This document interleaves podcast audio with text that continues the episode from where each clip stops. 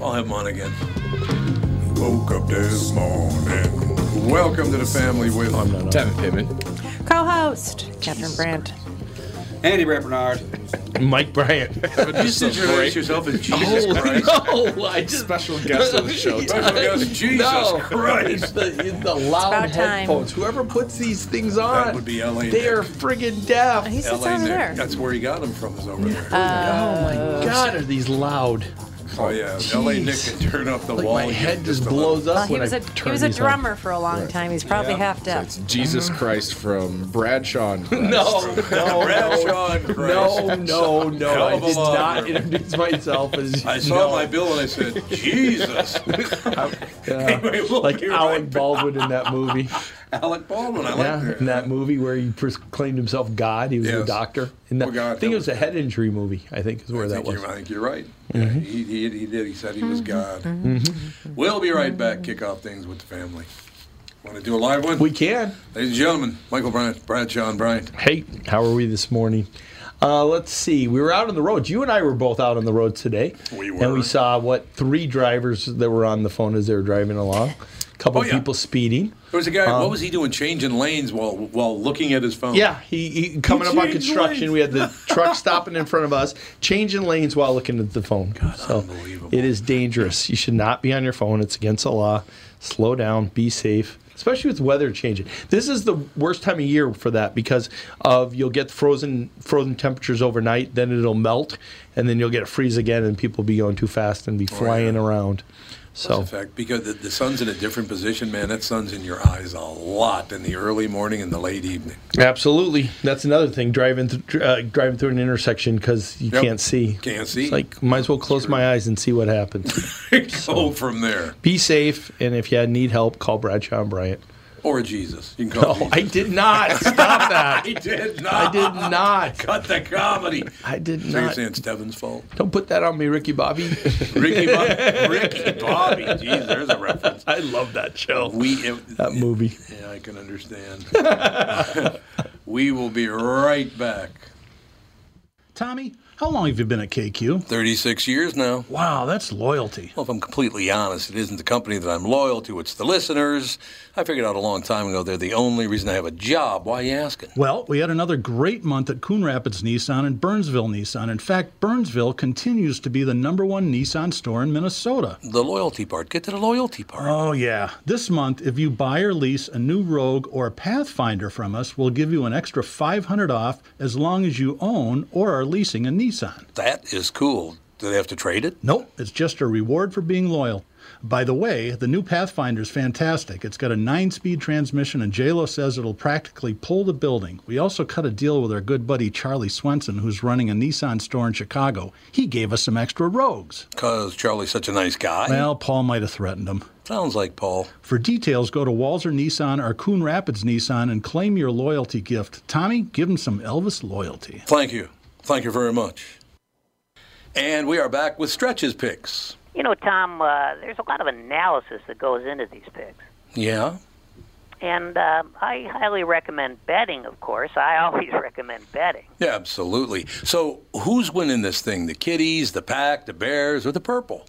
None of the above. Those are all the teams in the division. I know that. Well, who's your pick? I'm going with Sabre Plumbing, Heating, and Air Conditioning. What? It's not a football team. I know, but it's a hell of an HVAC company. They do the most thorough system tune up in the industry. Sabre is one of the largest Bryant dealers in the state, which means you save. Yep, I'm going with Sabre, Sabre and Bryant, doing whatever it takes to keep you comfortable. It's also the smartest time to call and schedule your furnace tune-up with Sabre. Get the most thorough tune-up in the industry from the people who keep my home comfortable. Oh, uh, one more thing, Tom. What's that? Visit saberheating.com. Do, do, do, do, do.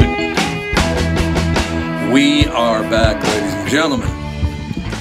Uh, this is an interesting story. I haven't read this story; I just saw the headline, and I don't know what it's all about. But I, it just, by coincidence, it has the lowest-rated network television personality as part of the story. That would be that uh, Brian Stelter. Oh God. He literally has less than hundred thousand viewers. There's something. amazing. There's something about his Wow. grin that just. Oh, I know.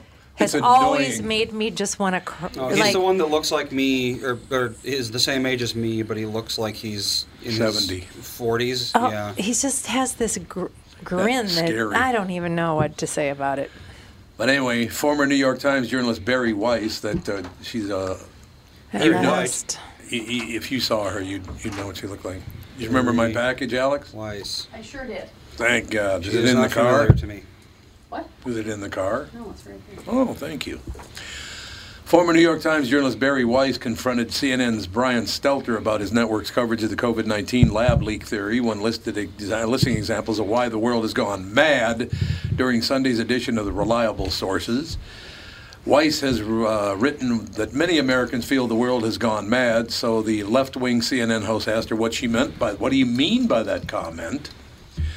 Where can I start? Well, when you've uh, the chief uh, reporter on the beat of COVID for the New York Times talking about how questioning or pursuing the question of the lab leak is racist, the world has gone mad. When you're not able to say out loud and in public there are differences between men and women, the world has gone mad. When we're not allowed to acknowledge that rioting is rioting and it is bad and that silence is not violence, but violence is violence, the world has gone mad, Weiss says when you're not able to say the Hunter Biden laptop is a story worth pursuing, the world has gone mad. When in the game of progress, young school children, uh, name of progress, of course, excuse me, young school children as young as kindergarten are being separated in public schools because of their race, and that is called progress instead of segregation. The world has gone mad. There are dozens of examples, and she blames it all on CNN. Oh dear. She's on CNN at the time. I that's kind of odd for her though. She's not usually because she's not some like far left nut. I mean, she's a New York Times reporter. She's very liberal herself, but she's got many many points. I think you're absolutely right about. I think she's got a lot of good points. She does. The fact that you you and the fact that Terry McAuliffe would say something like, "The parents don't get a, a vote, only the teachers do." Like, why would you say that? I don't get that. Do you get that? Why you would say that? Yeah. Why You're would you say why that?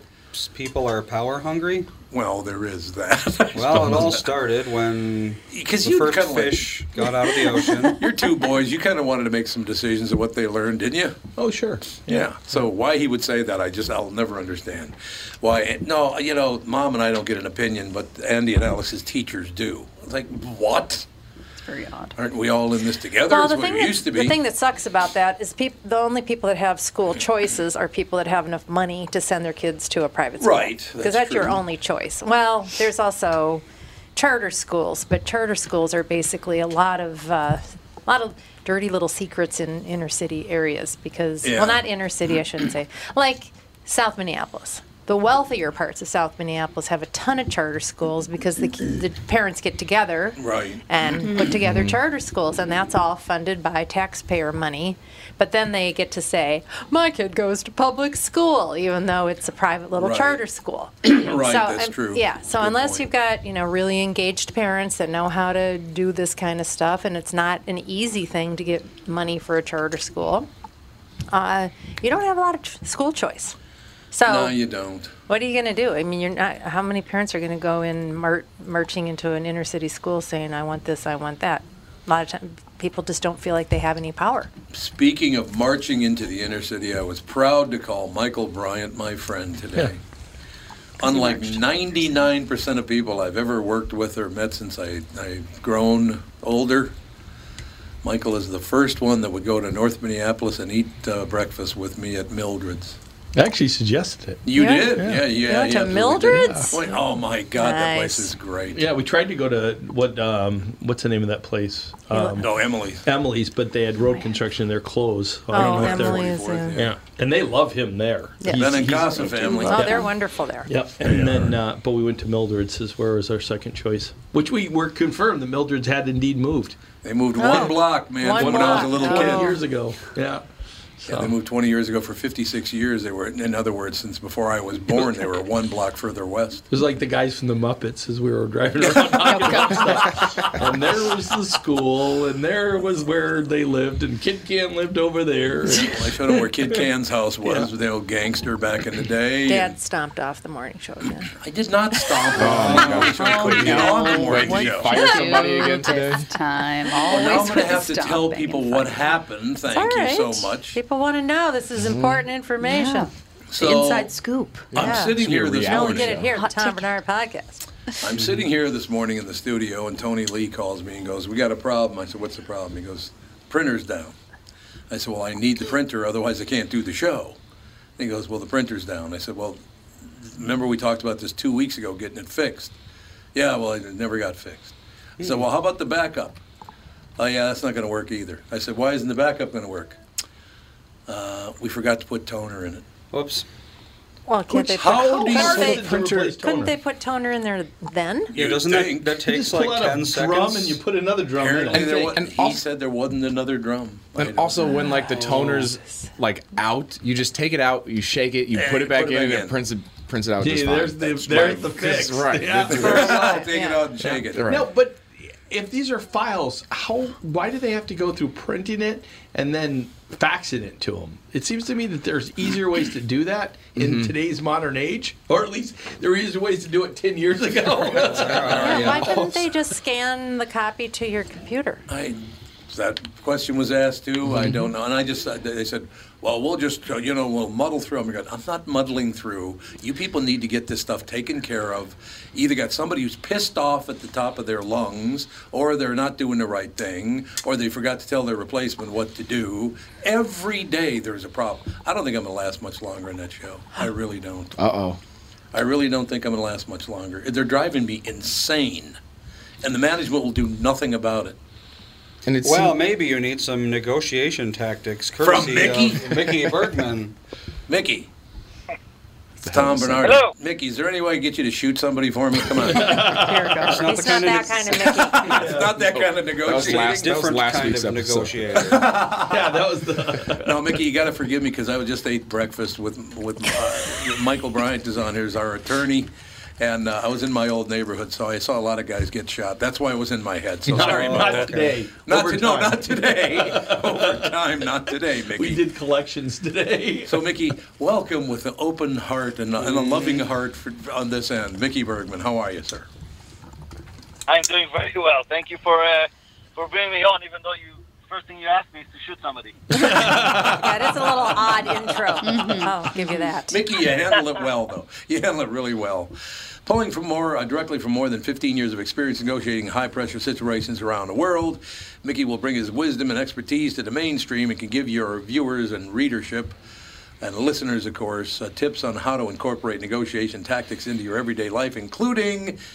Now, I'm, I'm going to stop there because I want to hear the, the tips directly from you because the best negotiation tactics, again, going back to the neighborhood where Michael and I just had breakfast, there were some some suggestions on how uh, a negotiation tactic.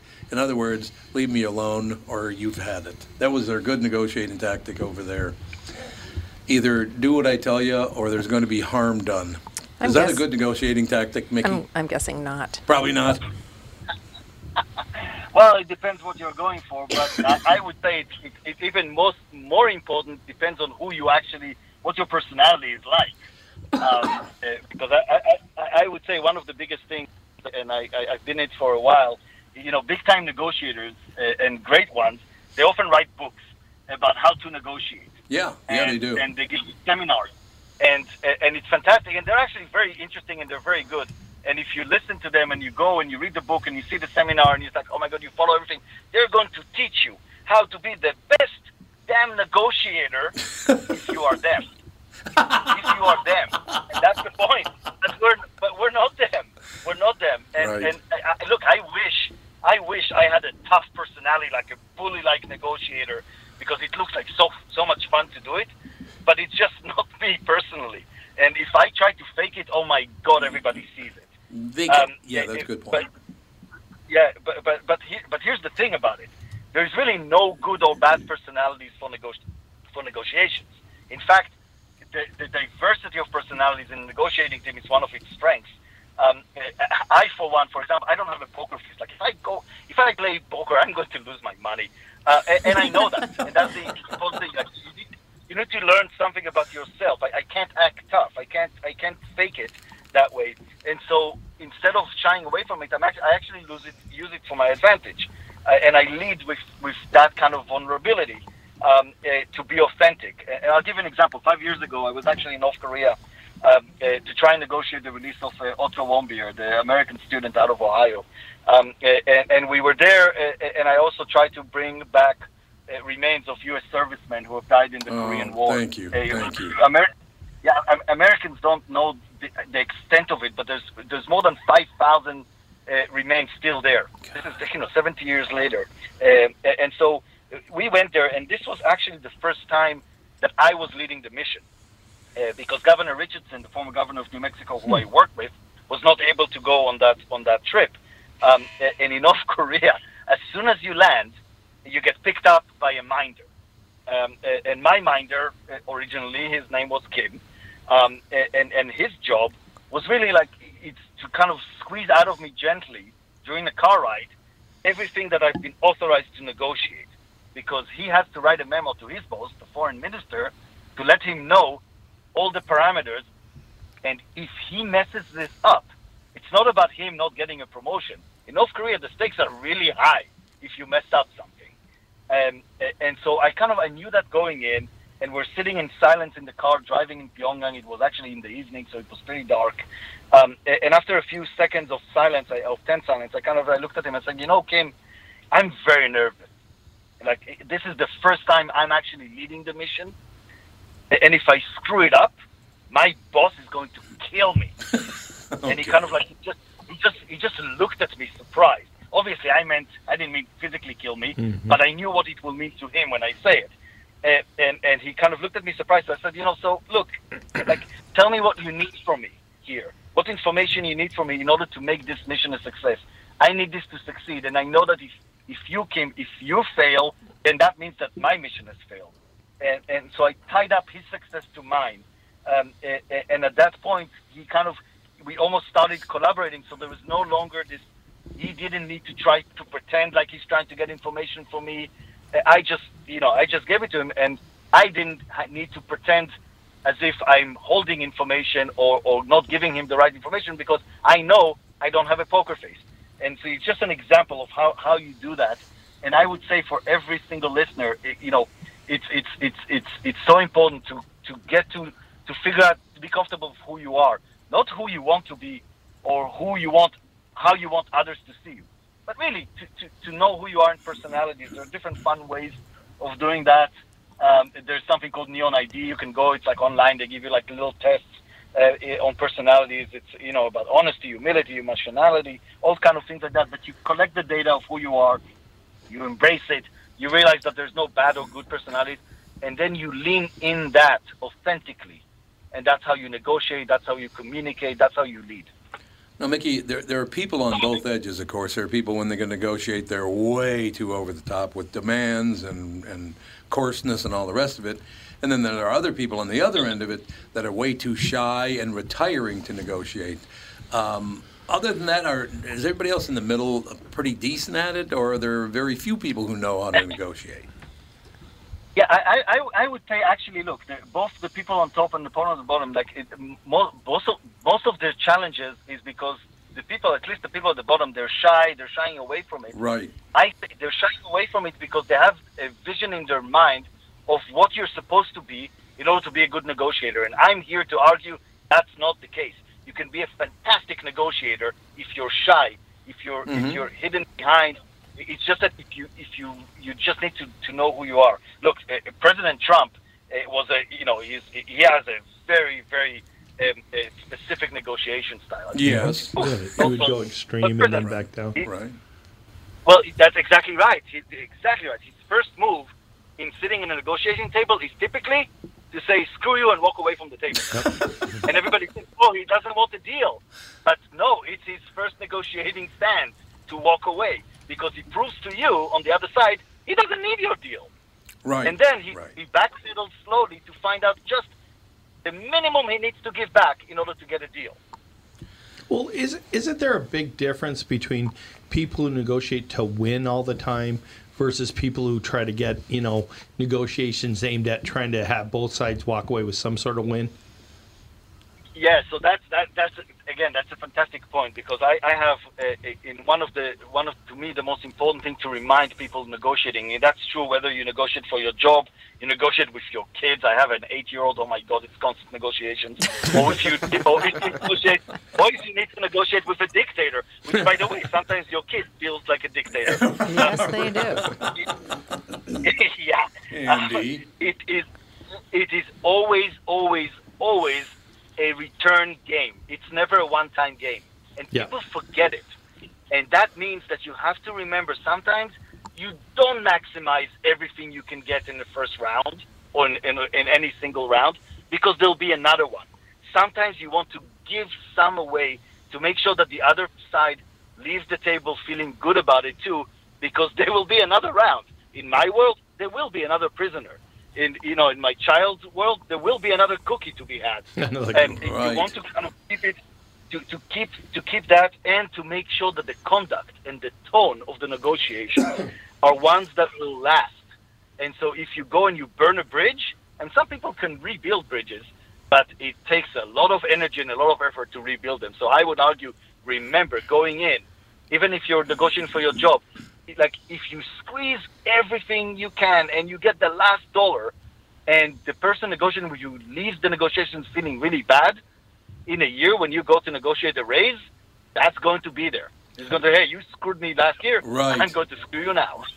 No, that's exactly it. And then it also takes uh, it it takes a lot for a person to go into a negotiation with an open mind, even though they've got a back history, you know, and that comes from your own how confident you are in your own position uh, in those. But but I remember I think it was Cubby that would talk a lot about that, uh, how he'd go into every negotiation with an open mind, even though he had a history with the person, and would keep in mind what they'd done in other situations. Yeah, no, I, I think that's right, and, and, and a big part of it is, is actually emotional intelligence, which which I, I kind of talk about it through being, you know, we talked about being aware of who we are, which is a big part of it, and being able to manage our emotions inside the conversation.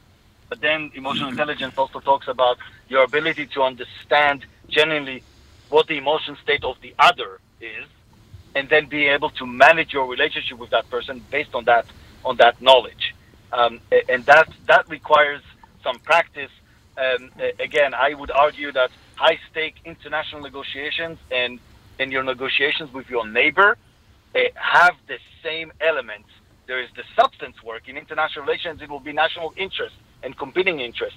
Um, uh, but with your again with your daughter, it will be whether there's two cookies or three cookies. Beyond the substance, there's the emotional layer and the human interaction layer that you have to pay attention to, because boy, it's at least fifty percent of the deal. Yeah, that does make sense. You know, my favorite negotiation of all time. Did you ever see the movie True Romance? I have not. I should watch it. You should watch it. True Romance. Yeah. Uh, Christopher Walken. You know the great uh, the great actor Christopher Oh, Walken. for walking.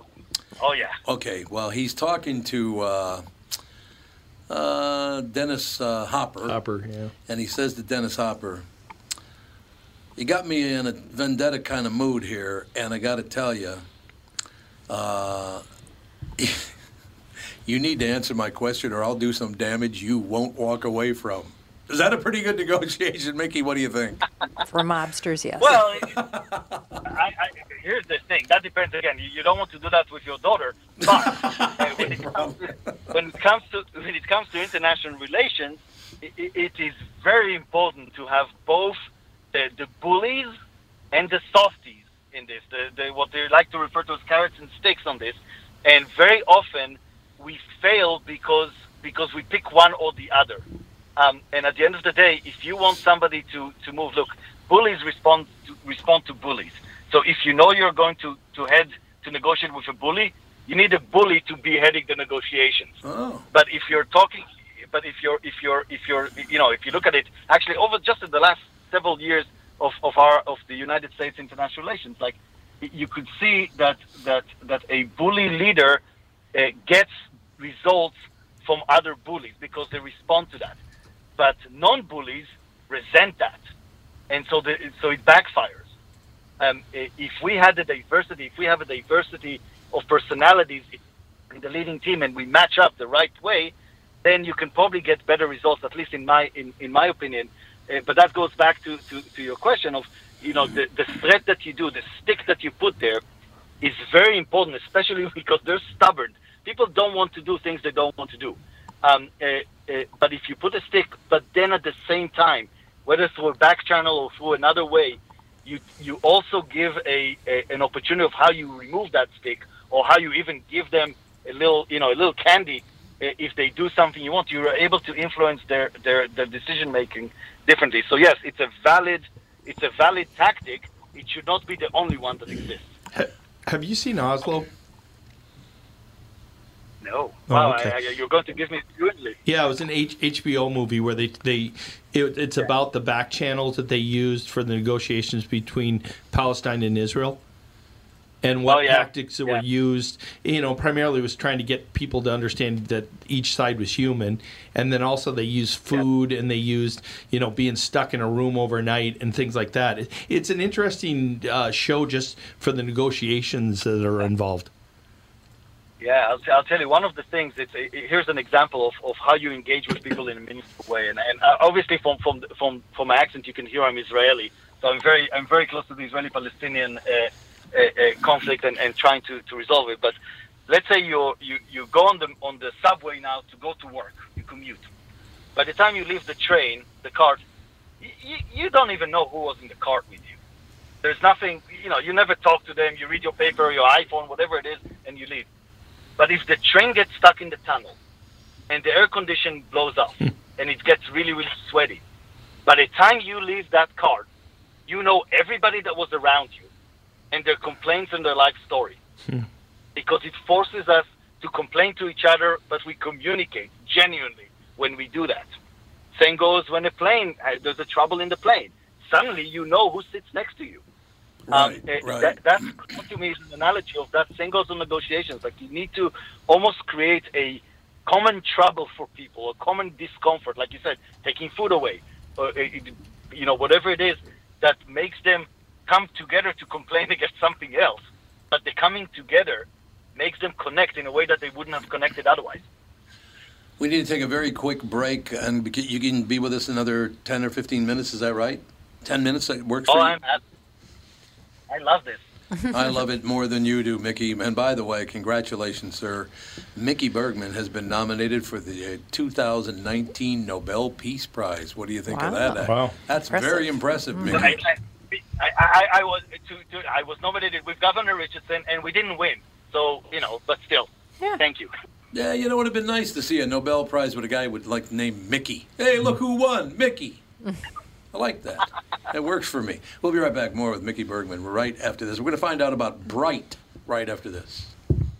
Hello, I'm Brad Huckle, President and Chief Lending Officer at North American Banking Company. And I'm Mike Bilski, CEO at North American Banking Company, Bradley's partner. As a locally owned and operated community bank, we work with a lot of multi generational, family owned businesses. Take Raymond Auto Body of St. Paul, for example. Four generations of the Sumkowski family having successfully run the business. When they were ready to expand, we helped them acquire a new building, allowing them to service more vehicles in their state of the art shop. We've also helped them set up the next generation of owners, keeping the business and family for years to come. Tom here. If you run a family business like me or any business, you should be banking with Brad and Mike over at North American Banking Company.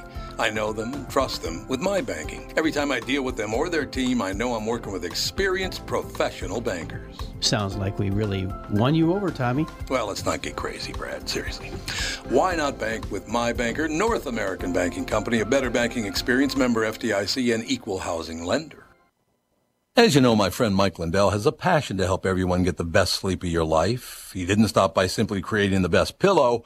Mike created the new Giza Dream bed sheets. They look and feel great, which means an even better night's sleep for me, which is crucial for my busy schedule. Mike found the world's best cotton called Giza. It's ultra soft and breathable, but extremely durable. Mike's Giza sheets come with a 60-day money-back guarantee and a 10-year warranty. The first night you sleep on the Giza sheets, you will never want to sleep on anything else. Giza Dream sheets come in a a variety of sizes and colors.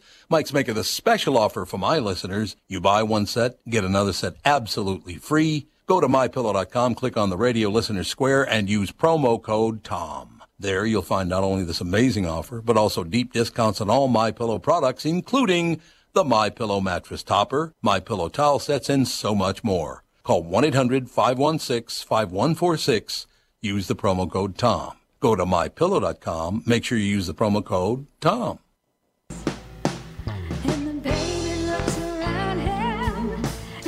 We are back, ladies and gentlemen. No matter what Mickey Bergman says about it, he uh, was nominated for the 2019 Nobel Peace Prize. Didn't win, but was nominated. That's a hell of an honor in any case, Mickey. I will tell you that.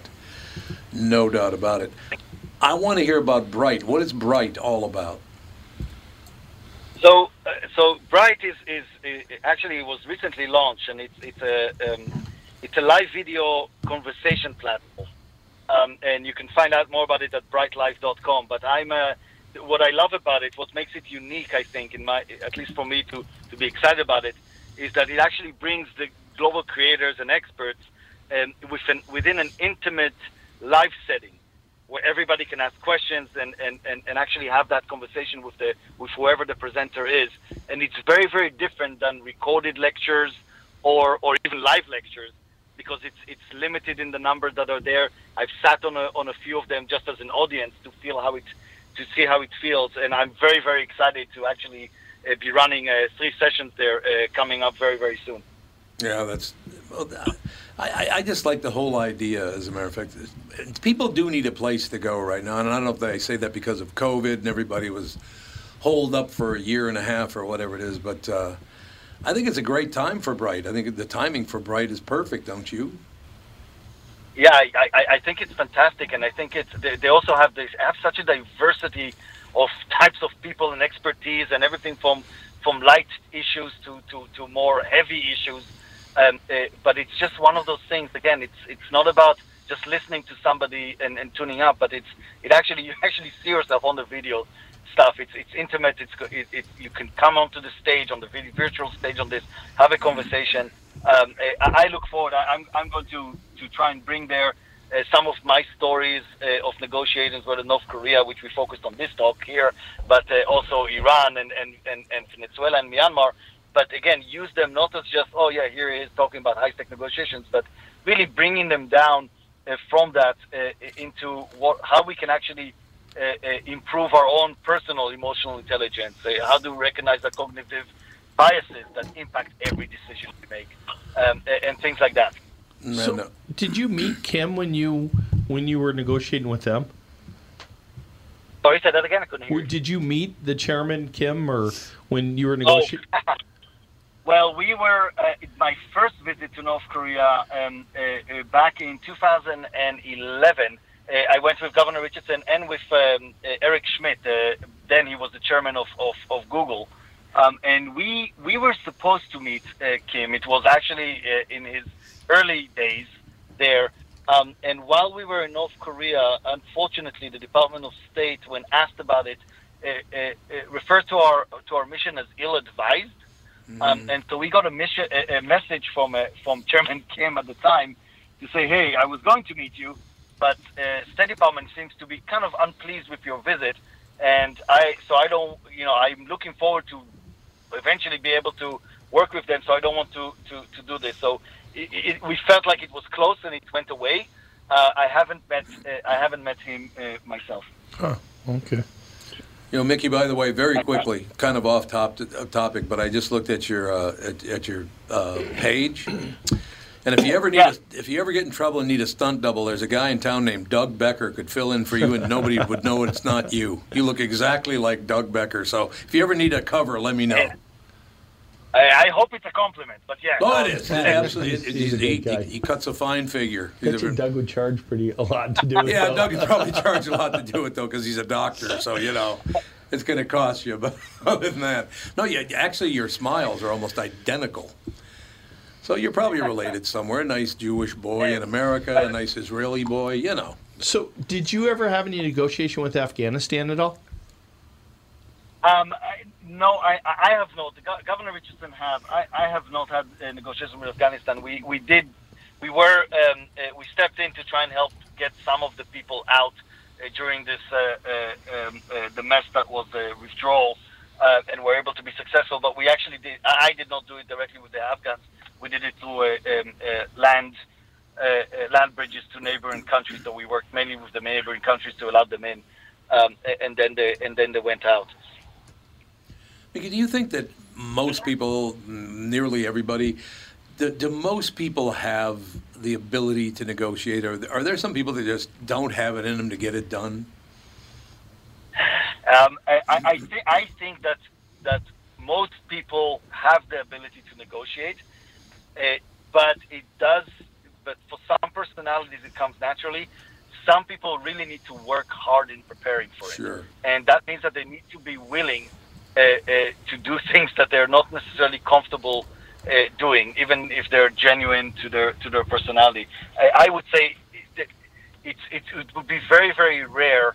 You know, I, I'll make a side comment. One one of the people that I really love working with, uh, uh, not directly in negotiations, but in all of this analysis, uh, his name is uh, Galen uh, Buckwalter, and he was the the, the chief scientist uh, for um, uh, um, uh, eHarmony when they started, and he was working on basically the algorithms of matching up personalities and, and, and getting that, and and and we spent a lot of time uh, um, uh, with him because he helps me on research at Georgetown. Uh, fantastic guy, and, and and he talks a lot about how you do what happens when you put put a personality test, and there's no match to that personality. Meaning, like you know, I'm sorry, Mister, but your personality is not compatible with being with anybody else within a relationship. Like, how do you communicate with somebody? Um, so you know, so they, they they had to find different ways. So there are rare occasions in which there's personality completely mismatched. Um, uh, uh, and in negotiations, I would argue that even in extreme cases, if the person is willing to work on it and lean in with who they are, there's still they can still have a pretty good negotiation strategy for their job or or, or, or otherwise. Now, Mickey, I, I need to ask you, and I'm not trying to take a shot at anybody here or a generation of people, certainly, but things have gotten different with uh, with Generation Z, I guess is what it is. What's right right after millennials again? Is that Z? Yep. Yeah. It is Z. They don't spend a whole lot of time on history because I don't think our schools teach history anymore, so they don't know anything about it. Uh, as a matter of fact, there, there was a young woman. She looked to be about probably 25. Uh, I don't know she was 25. So let's say she was somewhere between 22 and 28, somewhere in there, right? And she was asked a question. She had never heard of the Beatles. Now, how could you be a negotiator and not know world history at all? Because the Beatles are a pretty big part of world history, and certainly getting the billions of dollars flowing back into England they needed just 20 years after World War II. You'd think that she would know something about the Beatles, but she had never even heard of them. Is there a lack of, of research and study because we don't teach history in school anymore? Do people just have they given up on even doing that? I, I, I will tell you, I think you you absolutely cannot be good at negotiating and to be honest, be good in much if you actually don't understand, know, spend time on history, um, understanding. Like I know it's a cliche. You're going to if you don't know history, you're you, you know you're destined to repeat it. Mhm. Oh God, like we, we we repeated mistakes in, in, in, in the Afghanistan withdrawal that that were learned before. I, I, be, being Israeli now speaking, I, I was in the Israeli forces when um, I was an officer there. When uh, when the IDF, the Israeli Defense Forces, withdrew from South Lebanon. And yes, Israel is everything is very little, smaller scale than than the United States. Uh, but there are similarities in the withdrawal. It's after 20 years of occupation in South Lebanon that Israel withdrew. There was a decision by uh, by the leader of the country, by the prime minister at the time, announced publicly that we're going to withdraw in advance of it, like four months in advance. Um, and I was I was I was an officer inside South Lebanon. I worked with the South Lebanese army, which is the army that the IDF trained and armed uh, and collaborated with us for all these years, and we could see how everything was changing immediately. Because at the end of immediately when that announcement was was done, every single family in South Lebanon had to ask themselves the question: When you, the Israelis, leave here in four months, uh, who's going to be in charge? And if the answer was Hezbollah, as it was clear to everybody, then they now had a ticking t- clock, mm-hmm. four months, to prove their loyalty to Hezbollah in order to spare their lives. Yeah. And the way to prove that loyalty is to turn their weapons around. And so we spiraled so quickly into a dynamic in which our allies, the people we trained, the people we armed, not because they suddenly became bad people, but they needed to save their own lives, had turned against us. And that created a spiral. It made it made our, our the Israeli withdrawal from Southern Lebanon messy. It came in earlier than we expected, and when we left, we left equipment, we left people. It was a mess. That was the Israeli experience. That was in 2001. 20 years later, um, uh, we announced the withdrawal from, from Afghanistan, um, uh, expecting the Afghan army that we worked with to hold 30 days, 90 days, whatever the estimate was. The ultimate answer was at some point, Taliban will take over. That was the assumption. That meant that every single Afghan there had to ask the same question as the Lebanese asked in my in my experience, and say, well, you know, we need to actually we have this limited time now to prove loyalty to the Taliban, so they don't kill us. Right. Not because we hate Americans, because we want to survive. Therefore, they pick up the phone, they call whoever contact they have, and say, hey, I have some ammunition, I have some training, I'll join you. So no shot was fired, but the, the, the takeover was immediate. And, and that should have been, again, if we learn from history, it should have been something that we could have seen. and if you, if, if you figure that in advance, you can change your plans accordingly. Right. Sorry, I'm, I'm, I'm going. I, I'm just going on a on a tangent here because No, of the question, but obviously I feel I feel very passionate about it. I love it. But can you? I mean, is there something you can look back in history and say, yeah, this withdrawal was done right, um, and um, you know, there's somebody to negotiate to make the withdrawal work. I mean, there are probably a couple comparisons, but like Germany or or Japan, I mean, they were destroyed as a country. So when the withdrawals happened, it was there wasn't much left. Um, is there any? I mean, do you think there's an example out there that you could use, or that, or someone you could negotiate with to make any of those withdrawals better? Yeah, I, I, I would say I would say a couple of things. First of all, I I, I, I, want to make sure that I don't sound like a big a hole. Uh, for what I said. because, here's the thing: like nobody had a bad intention in this, um, uh, uh, and the truth is that no matter how great the plan would have been, it still would have been messy uh, because you you still have a lot of armed spoilers there uh, who want to really uh, that. So even if we had done it differently and there was a you know the the the uh, the gateway out of the country would have been an airbase in the in desert, not inside uh, um, uh, Kabul. Uh, there still would have been a suicide bomber going in and blowing it up. Like it still would have happened. It still would have been messy. I argue that it just would have been a little bit less messy. It, it, well, we had the, the, the, ability to do that. So it's I'm trying not to be again like the you know Monday morning quarterback looking back and, and say, oh yeah, no, this is how you're supposed to do. Like I know it's messy. I know we all make mistakes all the time. Uh, what's painful is when, when we when we don't learn uh, from from history. Going back to your point of like if if if if you are about to do a withdrawal, let's look at all of the recent withdrawals in the last couple of decades and see what happened in them. And, and spend again, go back to my negotiating thing on the emotional intelligence.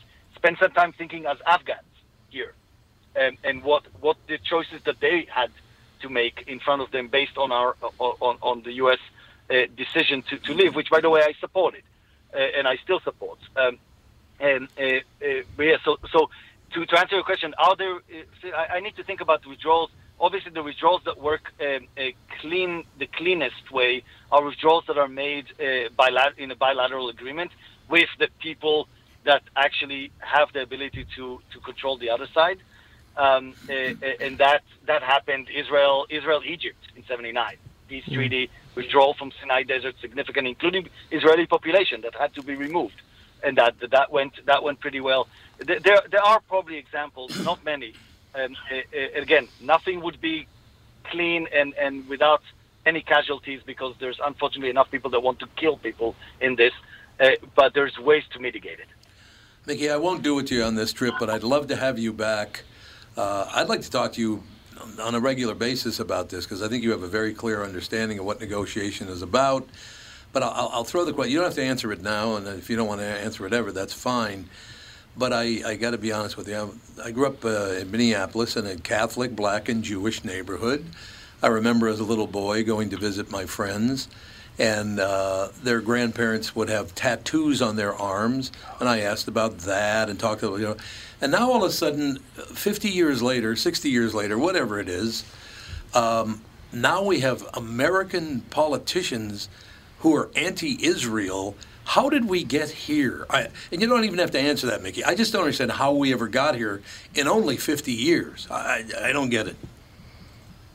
Yeah, I, I, well, uh, that's uh, first of all, I would be happy to come back and talk as, as much as you guys want. Um, uh, but being look, being Israeli and and and uh, uh, and I'm I'm I'm an Israeli that believes in in a two-state solution be, uh, on the between Israel and Palestine. I believe it. I was initially motivated by that when I was in the military and realized that that is the best thing for Israel's long-term uh, uh, security and, and, and future as a Jewish democratic state that it's needed. Um, uh, I then, through my work, got to know a lot of Palestinians um, uh, and and started realizing that uh, that what I was told and thought about them is not always true as well. Right, right. Um, and getting people, and, and I think you mentioned in the in passing before that one of the things that were happening to the Israelis Palestinians is the needing to needing to the two communities to be able to see that they're actually a mirror of each other Right. in many right. many ways. Um, uh, uh, and and that that's across. Now, what happens? What happened here in the United States politically uh, on this? It's a long conversation, but I think there's been a, a move in which, just like in Israel, the word the word peace itself became politicized. Yes. To- almost to the extent that that if you now say I'm for peace, boxes you somewhere in an anti-Israel, you know, Palestinian hugger kind of box. Uh, and you know, it's it's it's hard for me when I get I get blamed. I mean, I served for six years in the Israeli Defense Forces um, uh, in a combat unit. I actually got injured in combat slightly, um, uh, and somebody in the United States, a young kid, will come and say, "Oh yeah, you're you're an Israeli hater." It's like really? um, uh, I, I, I, kid you not. It, it happens more than often than you think. And um, but part of it is the politicization of it, and, and it's just it, it, Israel for some reason is becoming more and more of a partisan issue in the United States, Yes. and that is a strategic mistake for Israel, for the United States, and I think it, it has to be reversed. And it, it's not going to be easy because it's it's it's so easy to to throw slogans and to make demonize people all around um, uh, uh, on this. Uh, but but at the end of the day, Israel and the United States are best friends, um, not because of uh, a certain policy or another, but because of values. At the basis of the values that we share, that the United States and Israel share, and sometimes the policies don't align with those with those values. And what needs to change is the policy, not the values. Well, uh, if I ever see the uh, the Spanish bartender railing on you again, Mickey, I'll give her a call. I, Mickey, you got to come back, man. I love talking to you. Just listen to you talk, but I just seriously, it just I, I would close with this. That there was a 10, 15 year old boy back there, and if I look back at when I was 10 or 15 years old, and you would tell me that 50, 55 years later, that I'd be hearing how horrible Israel is, I would have never believed it for one minute. I can't believe it's happening. I think he got cut off. He had to go. Oh. Oh, Oh, he was there. He was there still. You kind of yeah. He tried to answer. he did. Oh, no, he's, there he, he no, he got Now cut he's off. That's all right. Hey, hey, I thought he was terrific. He was really good. A really, really hot. Did, did Art set that up, Andy? Yep. God, that was he was a great guest.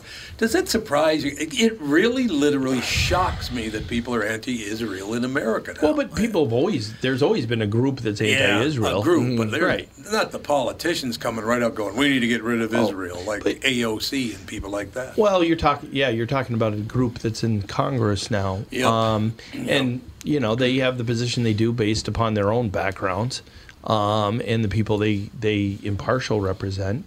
Um, it's it's an interesting thing because you know his response was that when you look at peace, there's a certain element that that thinks you're opposed to either side if you're trying Yeah, to get peace there. yeah, right, that's true, Um, yeah. and I, I don't know. Um, uh, th- th- th- part of that has always existed. Um, and I mean, you, when you go to the, the numbers, those numbers are based upon that element existing with power in Germany. Right, you know? right. Yes. So yeah. uh, it's a, I don't know. That's that's a weird puzzle on what to do there. I mean, for Israel is to to be sitting in the middle of the Middle East has always I been, know. you know, how do you how do you come to peace there? And uh, and then this whole discussion about Afghanistan, you know, that he was talking about, uh, you know, uh, Biden Biden was a proponent of getting out of Afghanistan during the Obama, during the Obama administration, and. Um, uh, one of the interesting things, they had Gates last night on 60 Minutes, and one of the things he talked about is how him and Biden used to fight about Afghanistan back then, because Biden wanted to get out then.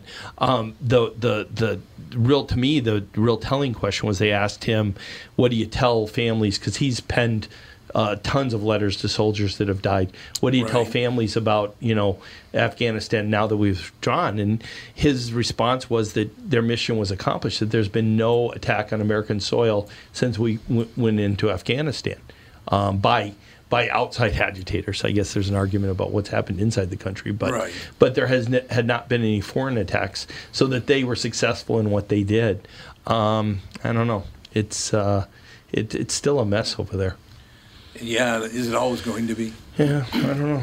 It, it, That's did, it, it did make me laugh a little bit that there's people that sit at home and then make a phone call to Hezbollah or make a phone call to uh, to the Taliban and say, "Oh, we're switching teams.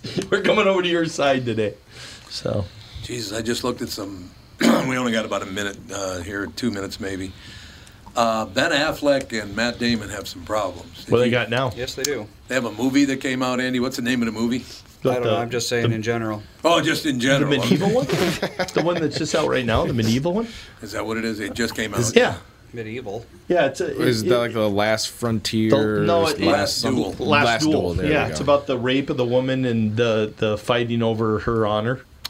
Did you see the box office for it? Oh, it's not good. Well, Four million. I haven't even heard of this mm, movie. No. I haven't. It's had a lot. The- and the only because It's had a lot of commercials. I mean, they've Yeah, it they've has, promoted Oh, the heck out of it. Oh, I Yeah. have not I feel like right it. now there's not really a lot of great movies. Well, there's in people not going to the movies. Yeah. Halloween Kills is supposed to be terrible, by the way. Really? Yeah. I mean, it's a heard of that Halloween sequel. It's gonna be. don't Well, that that's today. They're true. bad is like the name of the game. People Damn are it. expecting bad. Jamie Lee's not in it very long. Yeah, it's you know. not in it very long.